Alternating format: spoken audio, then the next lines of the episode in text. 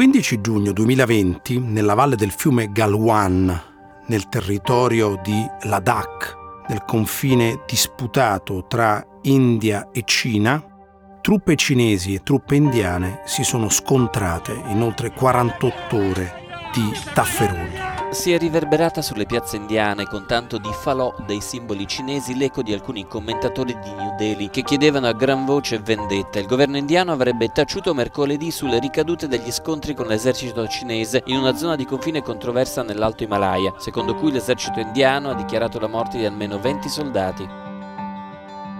Difficile stabilire che cosa sia successo e chi abbia iniziato la contesa nella specifica giornata.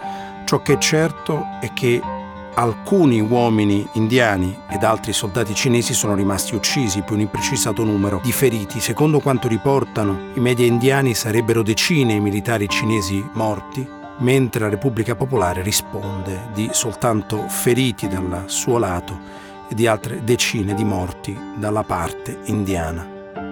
Morti in che modo? Non è stato sparato neppure un colpo, tutti i caduti sono stati determinati da colpi di mazzate, mazzate chiodate, in particolare bastoni muniti di chiodi, che nel 2020 due eserciti dei due paesi più popolosi del pianeta hanno utilizzato per colpirsi a vicenda. È stato il primo scontro mortale sul confine controverso tra India e Cina dal 1975 e mentre gli esperti affermano che è improbabile che entrino in guerra, allentare rapidamente le tensioni risulta difficile. Intanto tutte le basi Che cosa può succedere ancora? Dove può arrivare lo stato di tensione che riguarda India e Cina e perché è così importante per il pianeta?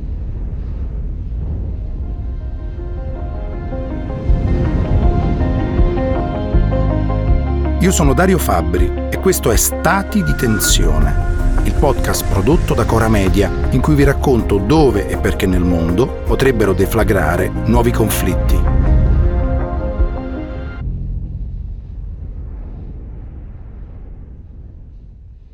Ma dove siamo e perché è successo tutto questo? Siamo, dicevamo, nella valle del fiume Galwan. In particolare ci troviamo in un territorio, quello della Ladakh orientale, che fa parte della cosiddetta linea di controllo effettivo. Che cos'è? È il disputato e molto conteso confine tra India e Cina. Conteso da quando?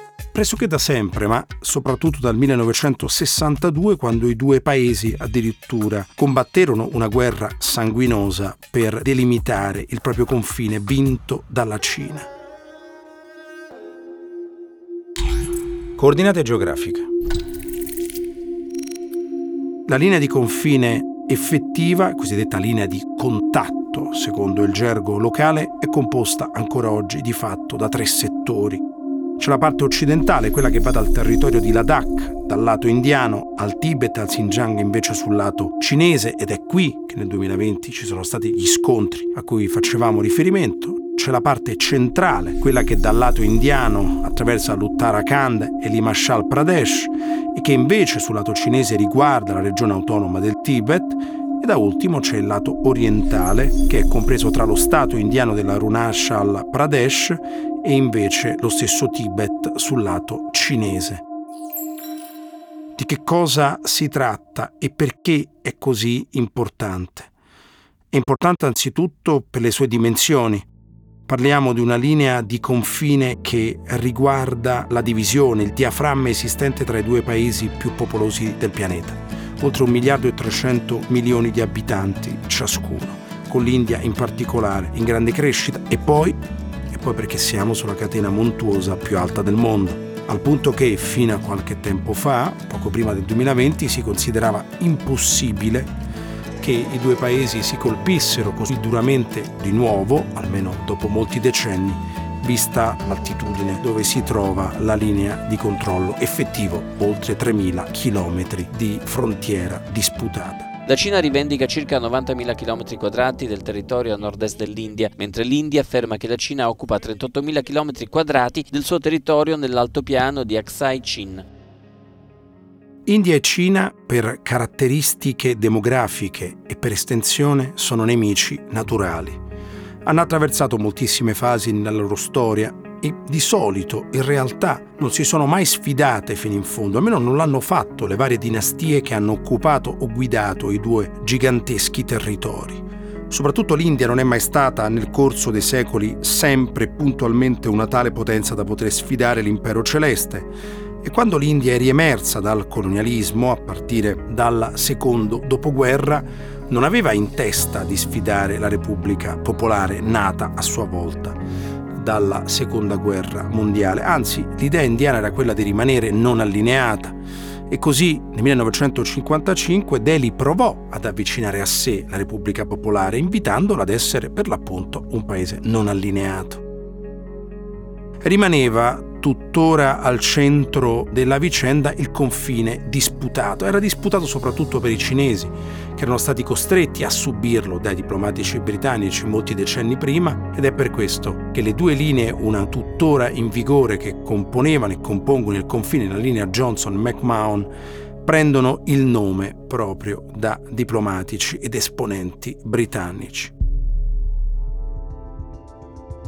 A partire dagli anni 60, ma già alla fine degli anni 50, la Cina, Pechino, aveva in testa di rivedere quel confine.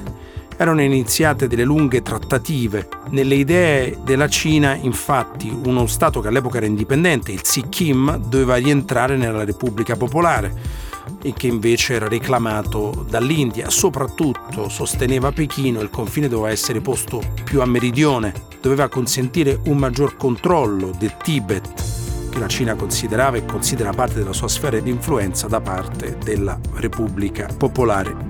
L'India ovviamente non era e non è d'accordo e riteneva invece a sua volta che il confine dovesse essere spostato verso settentrione per aumentare invece il margine di manovra a disposizione di Delhi. Nell'autunno del 1962 le due nazioni cominciarono una guerra conosciuta anche come guerra dei 40 giorni per la sua durata, una guerra che per la prima volta le metteva l'una contro l'altra e che si è risolta appunto in poco più di 40 giorni entro la fine di novembre 1962 con la vittoria netta della Cina. Un attacco cinese infatti all'epoca colse pressoché di sorpresa l'India che non seppe reagire immediatamente e la Cina poté spostare il confine fin dove ebbe la possibilità di allora. La disputa però non si chiuse, è rimasto uno stato di tensione quel confine allora come oggi. L'India ritiene infatti una parte in possesso della Cina, della vallata, soprattutto quella del fiume Galwan, un obbrobrio storico, un incidente che debba essere risolto, così come pretende di rivedere interamente la linea di controllo effettivo tra i due paesi. Rimasto dormiente nel corso dei decenni, soprattutto durante la guerra fredda, quando i due paesi avevano ben altro di cui occuparsi e la Cina era troppo debole per attaccare nuovamente, la questione è riemersa già a partire dagli anni 2000, quando l'India è diventata a tutti gli effetti, lo era da qualche anno, una potenza nucleare pronta a sfidare la Cina anche su quel piano. In realtà la Repubblica Popolare non considera tutt'oggi l'India una grande minaccia, non la ritiene così pericolosa per i suoi interessi. Vede nell'India sì un soggetto demograficamente monumentale, colossale, che ha più o meno la sua popolazione, ma molto più giovane. Ricordiamo che oggi la Cina ha un'età media di 38 anni contro i 28 anni di età media che invece ha l'India, ma vede la Cina nell'India anche correttamente molti paesi, non un unico paese che possa muoversi in maniera omogenea, uniforme nel mondo. Vede all'interno del subcontinente indiano troppe lingue, troppe religioni nell'interpretazione che ne dà Pechino. Non abbastanza dunque per temere l'India, almeno fino al 2020 quando, come abbiamo visto, nuovi scontri proprio sulla linea di controllo effettiva hanno riacceso la questione ed hanno segnalato alla Cina l'opportunità di prendere maggiormente in considerazione l'India. In realtà proprio quegli scontri del 2020 segnalano un errore tattico da parte cinese. Molto probabilmente infatti è stato Pechino ad aprire le danze, ad iniziare quelle schermaglie che poi hanno condotto ai morti sulla linea di confine. Perché? L'idea cinese era quella di costringere l'India a guardare la terra.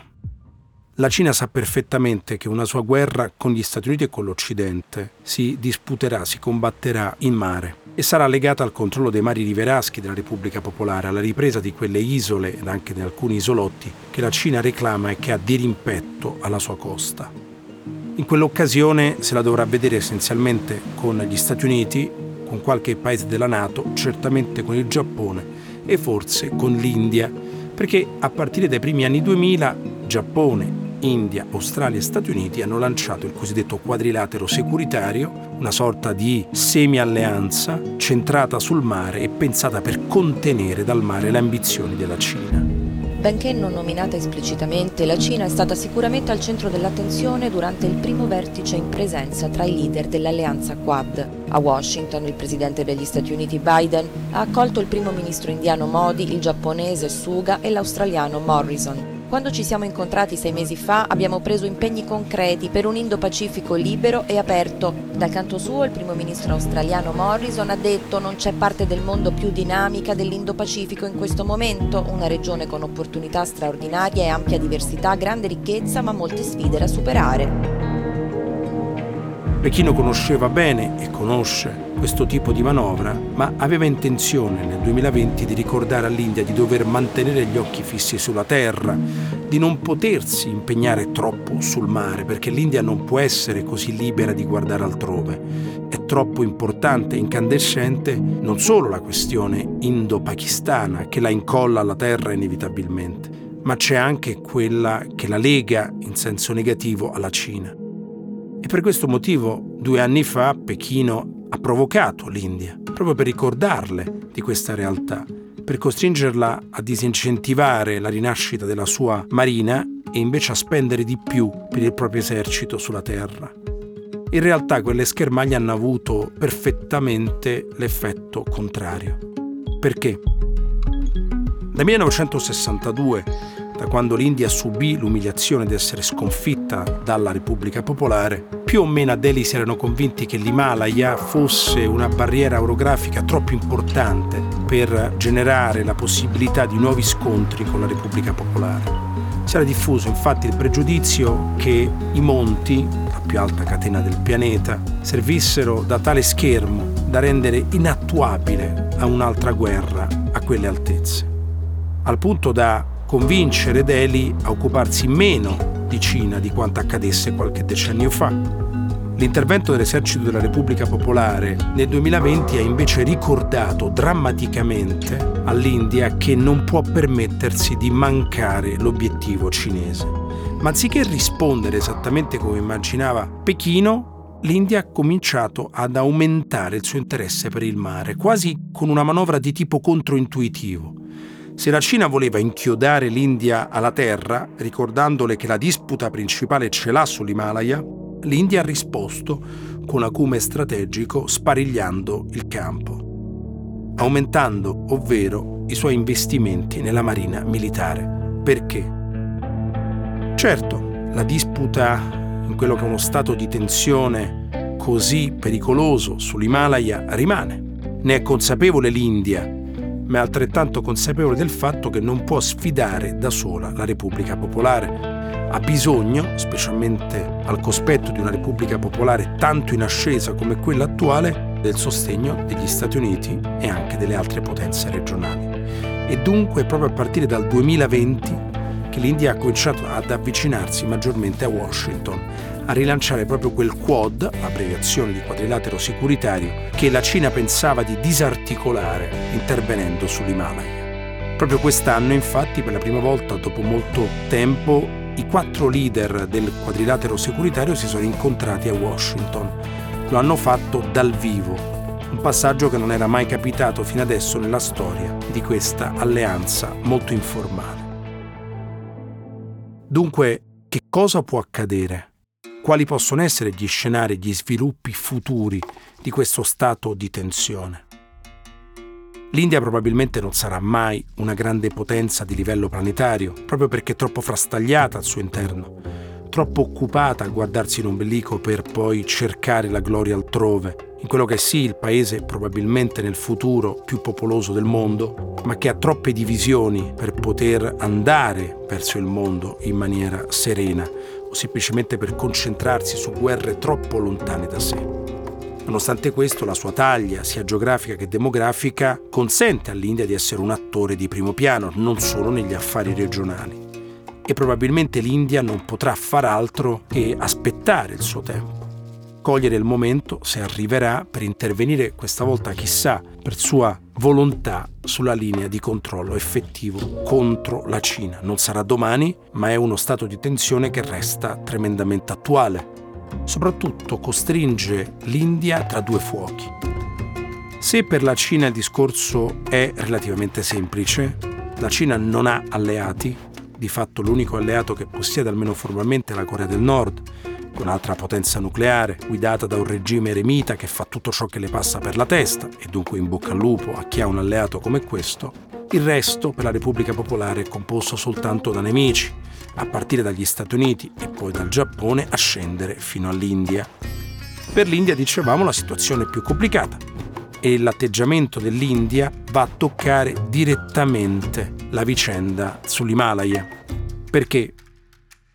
Perché l'India, dicevamo, ha capito che deve stare vicino agli Stati Uniti e anche al Giappone per rispondere in maniera massiccia e compiuta alle velleità di potenza della Cina. Ma stare vicino agli Stati Uniti per l'India è molto doloroso. L'India è un paese tendenzialmente anti-occidentale, proprio per il suo retaggio coloniale. Lo stiamo osservando anche in questi giorni di guerra in Ucraina. L'America finora aveva definito traballante la risposta indiana all'invasione russa e Nuova Delhi non ha applicato ancora sanzioni. I due leader hanno affermato di essere impegnati a rafforzare le relazioni attraverso la cooperazione in materia di energia pulita, tecnologia e cooperazione militare, ma sul fronte Russia sembrano essere rimaste divergenze. L'India importa solo circa l'1-2% della sua energia dalla Russia. Il presidente ha chiarito che saremo felici di aiutarli a diversificare le loro fonti di approvvigionamento, ha spiegato la portavoce della Casa Bianca Jen Psaki. Da parte indiana però la risposta è stata timida. Stati Uniti e India non sono riusciti a raggiungere una condanna congiunta dell'invasione.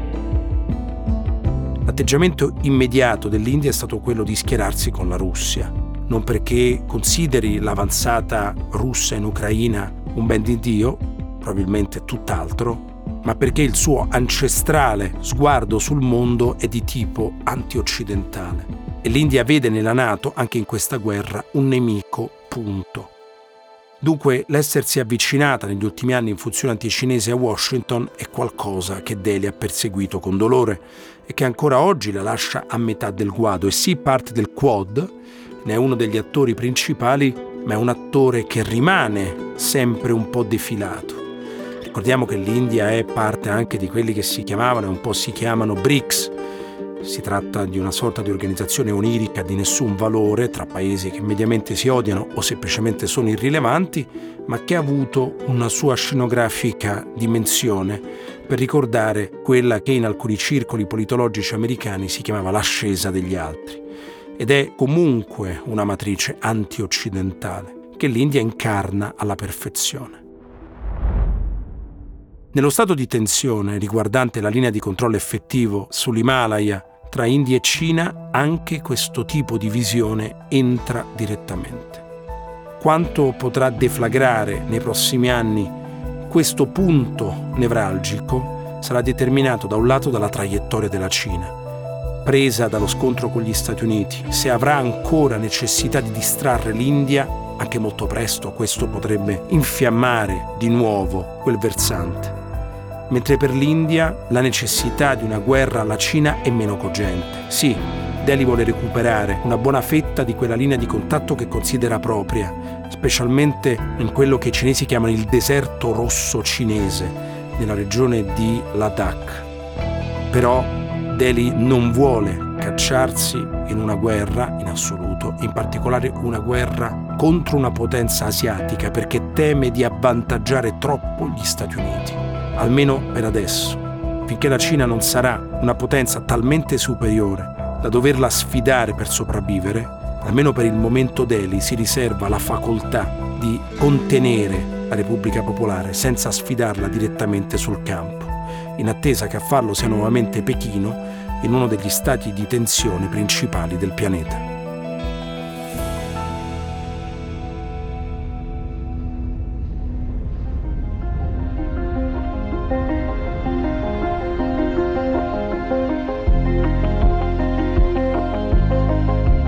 Stati di tensione è un podcast di Dario Fabbri prodotto da Cora Media. La cura editoriale di Francesca Milano e Pablo Trincia. La producer è Monica De Benedictis. La post-produzione e il sound design sono di Filippo Mainardi. La supervisione del suono e della musica è di Luca Micheli.